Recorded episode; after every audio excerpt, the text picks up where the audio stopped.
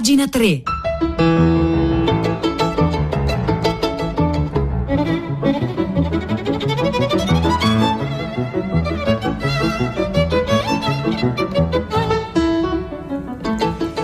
Buongiorno, buongiorno, un caro saluto da Edoardo Camurri e benvenuti a questa nuova puntata di Pagina 3, la nostra rassegna stampa delle pagine culturali dei quotidiani, delle riviste e del web. Oggi è mercoledì 22 settembre, noi iniziamo immediatamente la nostra rassegna stampa provando a gettarci nell'oscurità. È assurdo perché se ci pensiamo è appena iniziato il mattino, eh, siamo proiettati in una giornata che si svolge nella veglia, noi proviamo invece ancora a stare in quella dimensione notturna, onirica, in quello stato di confine in cui piano piano l'oscurità cede il passo alla luce, ma in cui certi significati possono apparire. Ecco, parleremo di sogni e cercheremo di capire come entrare all'interno eh, di questo luogo pieno di significati. Allora al 335 5634 296 scriveteci qual è stato per voi un sogno significativo che avete fatto. E iniziamo la nostra rassegna stampa leggendo un pezzo sontuoso, bellissimo, lungo, eh, pieno di, di, di, idee, di spunti, di conoscenza, di intelligenza. Lo ha scritto Fabio Pedone eh, per il tascabile.it e si intitola Lessici oscuri. Rambaud Joyce è il dizionario come strumento dell'agire poetico, della creazione di nuovi mondi immaginali. Allora, per l'appunto, l'utilizzo del linguaggio, eh, delle parole come chiave d'accesso al luogo dell'immaginazione, dei significati, del sogno, della liberazione, per l'appunto, ehm, della parte inconscia di tutti noi, eh, esperienze surrealiste, ma poi ovviamente eh, lo vedremo, insomma, Finnegan's Wake di James Joyce. Ma il punto qui iniziale di questo lungo e bellissimo articolo di Fabio Pedone, che fra l'altro ha tradotto il Finnegan's Wake di Joyce insieme ad Enrico Terrinoni, bene, il punto è di partenza, è un grande poeta come Arthur Rimbaud. Vediamo così. Partiamo naturalmente dal principio, scrive Fabio Pedone sul tascabile.com. A, la prima lettera, una vocale. Se dei deboli si mettessero a pensare alla prima lettera dell'alfabeto, si contorcerebbero presto nella follia. Così diceva Arthur Rimbaud nella sua seconda lettera del veggente, eh, due testi indispensabili per comprendere eh, eh, Rimbaud, ehm, in cui Rimbaud, scrive Fabio Pedone, vira al calor bianco la polemica anti-accademica e in genere antiletterati, ma eh, fa di più, eh, inventa e, e, e, declama proprio un atto di eh, poetica assoluta in queste due lettere scritte giovanissimo, il suo giovane eh, professore di liceo, Izambar. Lei non è un insegnante per me, eh, scrive Rimbaud, deplorando il suo aspirare alla mangiatoia universitaria, chiedendogli poi di non sottolineare troppo le fasi della lettera con la matita, né troppo con il pensiero. Anche questo, vedete, tenersi lontani dal pensiero diurno che potrebbe in una certa misura contaminare ehm, le rivelazioni, le visioni di Rimbaud.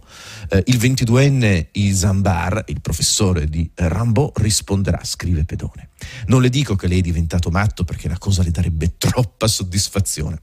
Non doveva essere un lavoro leggero, quello di professore del liceale Arthur Rimbaud, scrive Fabio Pedone. Esiste, come si sa e continua, un livello complesso di scrittura dove l'arte è anche intrecciata a un gioco coperto, a un ammicco sottile a un lettore iniziato. E in questo spazio, senza nulla togliere al valore della decodifica legittima da parte del lettore ingenuo, un altro tipo di lettore con una intenzione accesa da segnali ben precisi disseminati nel testo può trovare, disseppellire o finanche creare sensi ulteriori che sulle prime rimandano al gioco in absenzia, ma poi si diramano sotto traccia fino a svelare nuove possibilità di interpretazione affidate al lettore stesso. È proprio l'idea eh, di, di riuscire ad avere una lettura eh, di opere che cercano la visione capace, una lettura sismica, sciamanica per certi versi. Occorre, eh, scrive più avanti Fabio Pedone, davvero in un pezzo lungo, complesso, pieno di idee, molto difficile da riassumervi, ma che io vi invito a leggere per intero. Occorre reimparare un sistema, una lingua disarticolando le giunture irrigidite, reinventare il sistema base, cioè l'alfabeto, dall'alfa all'omega, come chi ha disimparato un'abitudine di sguardo e prende in mano per la prima volta gli elementi costitutivi del mondo, imponendosi in ciampi studiati, indifferente al già scritto e lanciando in avanti nel futuro il vagito di una vocale primigenia verso una revisione dell'universo e delle sue specie verbali. Ecco, questi sono dei primi, prime considerazioni che fa eh, Fabio Pedone attraverso l'opera di Arthur Rimbaud come opera che rappresenta in un certo senso la possibilità di attraversare uno specchio, lo specchio delle parole incancrenite, dei significati incancreniti con i quali noi guardiamo alla realtà per aprirsi per l'appunto alla visione assoluta. Ehm, vi dicevo, è un pezzo pieno di idee affascinanti, per esempio quando eh, Fabio Pedone arriva all'ultimo Rimbaud, quello, il Rimbaud che scrive anche in prosa, quello delle illuminazioni, il salto dell'ultimo Rimbaud che fa fiorire la sua prosa di diamante, eppure così intensa e immediata, è in questo. Alcune soluzioni sembrano non coscienti e sfuggono alla meccanica vettoriale del gioco di parole, aprendo, come ha colto Paul Valéry, uno spazio di indeterminazione, un quasi mentale scatenato dall'instabilità del referente ad accesi accoppiamenti verbali e capovolgimenti di fronte. La formula convenzionale della lingua condivisa si trasmuta in un accordo nuovo, stridente, indistinto sul piano del contenuto, ma musicale su quello del suono. Qualcosa appunto di molto simile a una alterazione musicale che crea nella rottura dei rapporti comuni una nuova intensità, il notevole potere eccitante di questa incoerenza. Ha notato ancora Valerie, scrive eh, Fabio Pedone sul tascabile.com, eh, con acutezza impareggiabile. Quindi comunque la provocazione eh, delle normali attese del lettore appare, apre una rottura a una rottura in vista di un'unione inattesa, una nuova armonia e ha un ruolo essenziale nella creazione della poesia inaudita, delle invenzioni d'ignoto. Eh, vedete come, mm, come, in questo racconto dell'opera di Rimbaud, eh, molto preciso, puntuale, complicato anche, ma generoso che fa Fabio Pedone sul tascabile.com, bene, noi, noi troviamo non solo un racconto dell'opera di Rimbaud, ma una vera e propria, come dire, un vero e proprio manifesto poetico, letterario, un vero e proprio manifesto legato al lavoro sulle parole, all'amore delle parole, eh, come possibilità, rompendole, ecco di, è, com- è, come se noi dovessimo rompere un attimo, un atomo e da lì trarre l'energia atomica. Ecco, pensiamo alla parola, alle lettere, addirittura Rimbaud, da rompere, da spaccare per far emergere la potenza che esse racchiudono e che è una potenza che potrebbe essere sconvolgente. Ecco, questo è una parte del manifesto poetico di Fabio Pedone che possiamo leggere sul tascabile.com ed è intitolato Lessici Oscuri. E a proposito di apertura a mondi oscuri, altri, pieni di, di significato, questa mattina al 335 5634 296, 296 chiediamo qual è stato per voi un sogno significativo che avete fatto.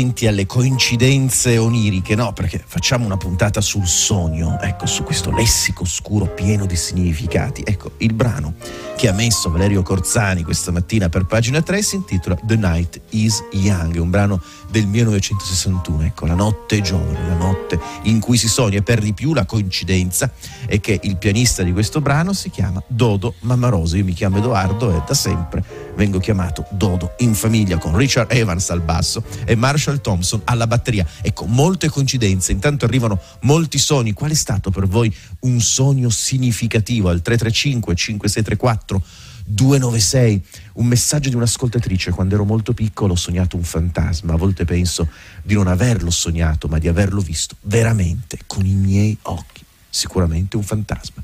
Basta decidere che sia un fantasma e quella visione lo diventa. Fulvia, il sogno incredibile di stanotte, entro in un cortile dove un gruppo di animali stanno lottando fra loro graffiandosi, gatti, eh, cani, corvi, io comincio a implorare, respirate, calmatevi, fate pace e piano piano i gatti per primi si fermano e cominciano a fare respirazione yoga profonda e tutti si calmano.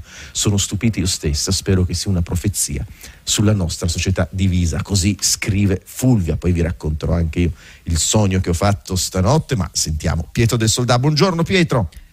Eccoci Edoardo, buongiorno a te, le ascoltatrici e gli ascoltatori. Tu hai sognato la 3. puntata che, che farai stamattina, di tutta la città ne parla. Ho sognato di volare, chissà, forse era un preannuncio okay. di quello che tratteremo noi questa mattina. Perché All'Italia, effetti, no? Eh sì, di chi vola e di chi non volerà più. Il 15 ottobre eh, all'Italia eh, non ci sarà più. Al suo posto, da quel giorno, prenderanno il volo, i, almeno all'inizio, 52 aerei della flotta ITA, acronimo che sta per Italia Trasporto Aereo, la nuova compagnia di bandiera che sostituirà l'Italia, totalmente controllata dal Ministero dell'Economia e delle Finanze, molto più piccola di Alitalia, impiegherà circa un terzo del personale, al punto che è emerso mh, con forza a prima pagina questo tema, ci sono 7.700 posti di lavoro a rischio, dicono i sindacati, è la conclusione o forse l'ennesimo capitolo di una storia infinita e quanto mai travagliata che tante volte anche noi abbiamo affrontato eh, a tutta la città ne parla, quella di Alitalia. Roberto, uno dei due ascoltatori intervenuti a prima pagina, ha poi concluso dicendo ma perché in Italia finisce sempre così? Perché le compagnie aeree non riescono a funzionare nel nostro paese? Una bella domanda che lasciamo ai nostri ospiti e che rilanceremo alle persone che ne sanno più di noi, gli esperti di tutta la città ne parla stamattina alle 10. A te la parola Edoardo. Grazie Grazie Pietro del Soldà, buon lavoro a te e a tutta la redazione di tutta la città ne parla.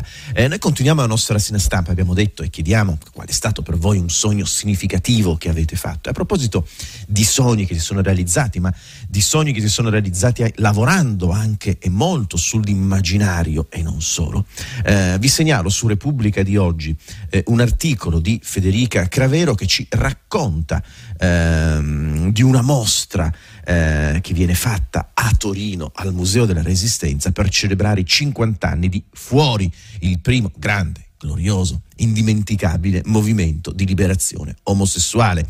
Movimento radicale con Angelo Pezzana, mezzo secolo fa i simboli erano la lambda e il triangolo rosa, oggi è l'arcobaleno, scrive Federica Cravero eh, su Repubblica, partenza e arrivo. Finora di un viaggio in continua evoluzione, quello per la rivendicazione dei diritti delle persone omosessuali.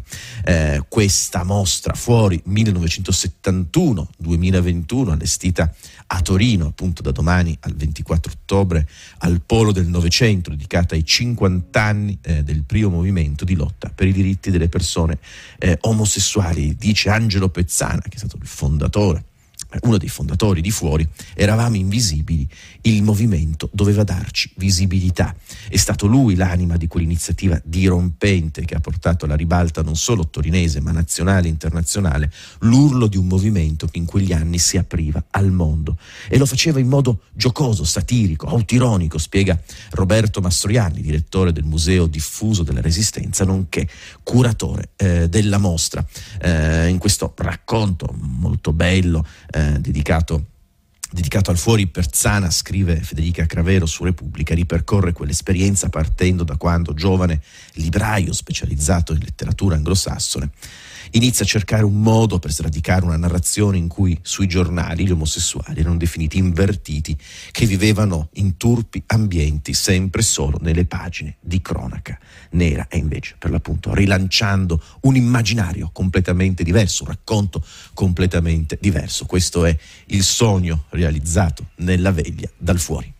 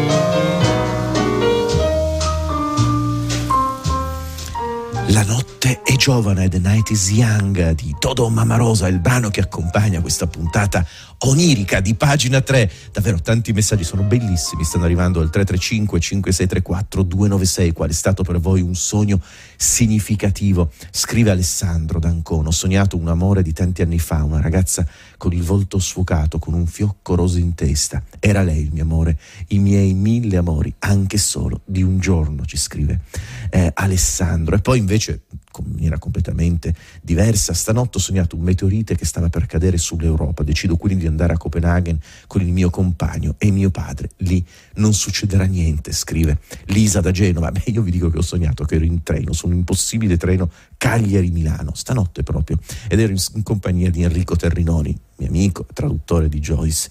E a un certo punto incontriamo su questo treno non so per quale motivo, Mario Mandzucic, il calciatore della Juventus. Non è che io non ne so niente di Mario Mandzucic, ma era lì e ci diceva delle cose sapienziali del tipo che poi bisogna mollare nel momento in cui uno raggiunge, raggiunge il la massima propria capacità, è un momento per distaccarsi da tutto. Ma la cosa sorprendente è che Manducic in questo sogno eh, emanava come della brina sulla propria pelle, ah, aveva una specie di calore, un ardore ehm, induiste ma, eh, che produceva poi questa brina sulla pelle. Eravamo io e Enrico Terrinoni che toglievamo questa brina dalla pelle di Manducic e ne facevamo come delle palle di neve che ce le gettavamo uno addosso all'altro. Vabbè, ho raccontato anche io il mio sogno, avrei mandato questo sms al 335 5634 296, ma vedete sono i sogni accostamenti di immagini che nel mondo della veglia non dovrebbero stare insieme. Su questo hanno lavorato tantissimo i simbolisti, i surrealisti e un grande artista come Max Ernst ne scrive su doppiozero.com Aurelio Andrighetto e ne scrive raccontando del fatto che il nuovo numero della rivista eh, riga pubblicata da Quodlibet, proprio dedicata all'opera di questo grande artista, Max Ernst. Come allargare la parte attiva delle capacità allucinatorie dello spirito? Lo spiega l'artista, dadaista e surrealista Max Ernst in Al di là della pittura, una raccolta dei suoi scritti pubblicata a Parigi nel 1937, ora tradotta per il pubblico italiano insieme ad altri testi critici ormai introvabili proprio in questo numero eh, di riga. Eh, le tecniche adottate da Ernst sono due, scrive Andrighetto su doppio zero. La prima è il frottage, un'antica tecnica grafica che l'artista riscopre e sviluppa pittoricamente con la raschiatura di colori su uno sfondo precedentemente colorato e situato su una superficie inuguale. Um, André Breton, cioè il fondatore del surrealismo, individua scrive Andrighetto su doppio zero, nei processi psichici attivati da questi accostamenti inusuali, il funzionamento reale del pensiero. Ecco, quello che noi stiamo facendo è andare a cercare davvero come funziona il pensiero. Così anche Louis Aragon, eh, Ernst è alla ricerca di un nuovo linguaggio che liberi il pensiero dalle idee fisse che lo imprigionano, come teorizza Max Stirner in L'unico e la sua proprietà. Max Stirner è stato un filosofo tedesco, diciamo l'autore di uno dei libri più importanti dell'anarchismo, che è l'unico e la sua proprietà. Un saggio sulla libertà dell'individuo dagli schemi ideologici e religiosi che l'artista aveva letto in gioventù, condividendone la tesi. Ernst adotta una tecnica per liberarsi da questi schemi, accosta immagini tra loro incongrue con esiti surreali. Le capacità allucinatorie vengono eccitate, infatti, scrive più avanti Ardighetto su doppio zero, dall'accostamento di immagini contraddittorie nel contesto di un disordine ragionato dei sensi. E questo richiamarsi al disordine ragionato dei sensi, un, al, dei sensi, un altro richiamo a Arthur Rimbaud, eh, che mm, nella seconda lettera del veggente ehm, dice per l'appunto, parla di un ragionevole sregolamento di tutti i sensi, eh, che fra l'altro questa, questa parola, questa, questa, frase qui si è prestata poi nel corso del tempo a meravigliose, infinite interpretazioni. Il poeta si fa veggente mediante uno sregolamento immenso e ragionato di tutti i sensi per giungere all'ignoto. E gli giunge all'ignoto e anche quando anche sbigottito finisse col perdere l'intelligenza delle proprie visioni, le avrebbe pur viste. Così appunto scriveva Rambo. Dalle visioni non si porta a casa niente, niente di ciò che si vede può essere utilizzato nel mondo della veglia, può, può diventare strumento, può diventare, diventare, finalità, può diventare ricerca del profitto. Ciò che si vede sta dall'altra parte, dà forma a tutto il resto senza poterne commerciare. Questo è probabilmente anche uno dei significati forti che ci regala l'opera di un gigantesco artista come Max Ernst, di cui ha scritto, fra l'altro con delle immagini meravigliose, Aurelio Andrighetto su doppiozero.com.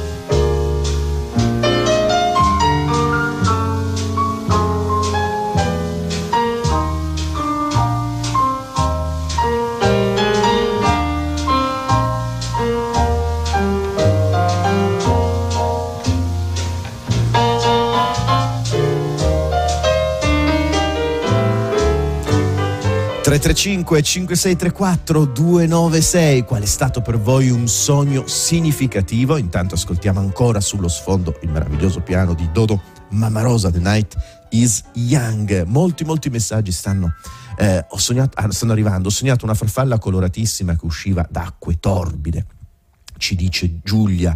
E poi ancora eh, Diego da Udine, una volta sognai di avere una qualche grana burocratica da risolvere, mi trovavo presso un ufficio molto simile a quello della banca di Mary Poppins.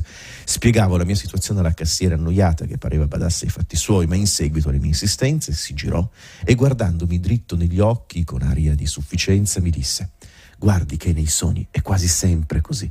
E non mi crucciai più della bega di poco prima perché partì in volo. È bellissimo, cioè sembra appunto che anche nel mondo lirico ci sia un ufficio burocratico di spiegazione, uno sportello per ricevere in qualche misura la direzione nel quale andare. Eh, a proposito di Rambo, io vi dico, andate su, ehm, sul sito di raiplayradio.it perché ci sono delle puntate molto belle dedicate a Rambo sia su Memoradio che su Wikiradio. A proposito di Sony invece ci tengo a dirvi eh, viene in mente quel film meraviglioso, basato anche molto sui sogni, che è Bianca di Nanni Moretti, che Nanni Moretti questa sera alle 19 sarà ospite di Steve della Casa, di tutta la banda di Hollywood Party, proprio a Hollywood Party alle 19 parlerà del suo ultimo film, Tre Piani, che è stato anche in concorso eh, al Festival di Cannes. Ma insomma noi continuiamo a ragionare sui sogni, quindi sulla possibilità anche che i sogni ci danno di trasformare il mondo in cui viviamo. Eh, da questo punto di vista è interessante un'intervista di Eleonora Martini a Marco Cappato, che è insomma presidente della tesoriere dell'associazione Luca Coscioni, che ha finanziato le campagne, sta conducendo le campagne di raccolta firme per il referendum sulla cannabis legale e sull'eutanasia, ma insomma che da tempo lavora eh, su, su, questi temi. Ecco, Marco Cappato ragiona proprio insieme a Leonora Martini sul manifesto sul concetto di democrazia digitale, firma digitale, niente paura. E questo è un elemento interessantissimo del, del discorso e del ragionamento non solo politico ma anche culturale, filosofico che si può fare su come la struttura digitale possa cambiare. Ecco, una struttura in buona parte si basa su una dimensione onirica, possa cambiare, possa cambiare la vita politica. Mm, vediamo Eleonora Martini che innanzitutto chiede a Marco Cappato. Il problema che si pone adesso però è lo strumento della firma digitale e delle sue potenzialità nefaste. Da più parti si è sollevata questa obiezione. Per certi versi discutibile insomma, su, su, sull'utilizzo delle firme digitali per il referendum e Marco Cappato risponde l'Italia è stata condannata dalla Commissione dei diritti, diritti umani dell'ONU su ricorso di Mario Staderini ex segretario di Radicali Italiani per le condizioni discriminatorie della raccolta delle firme. Due, i tipi di discriminazione. La prima è addirittura un controsenso costituzionale perché se le firme devono essere autenticate al banchetto e il potere di autenticarle in mano solo ai consiglieri comunali e agli assessori vuol dire che raccogliere le firme per i referendum possono essere solo i grandi partiti.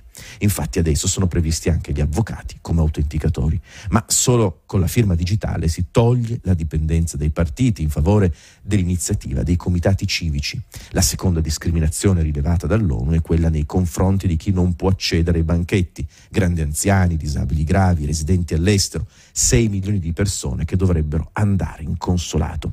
E il punto poi interessante, eh, sempre sollevato dal manifesto, è che l'ex hacker Audrey Tang, la ministra di Taiwan per la democrazia digitale, persegue l'idea di un'infrastruttura compartecipativa di una società civile in contrapposizione a una antisociale tendenzialmente privatistica come possono essere i social network. La partecipazione digitale come attrattiva dei giovani alla politica, chiede il manifesto a Marco Cappato.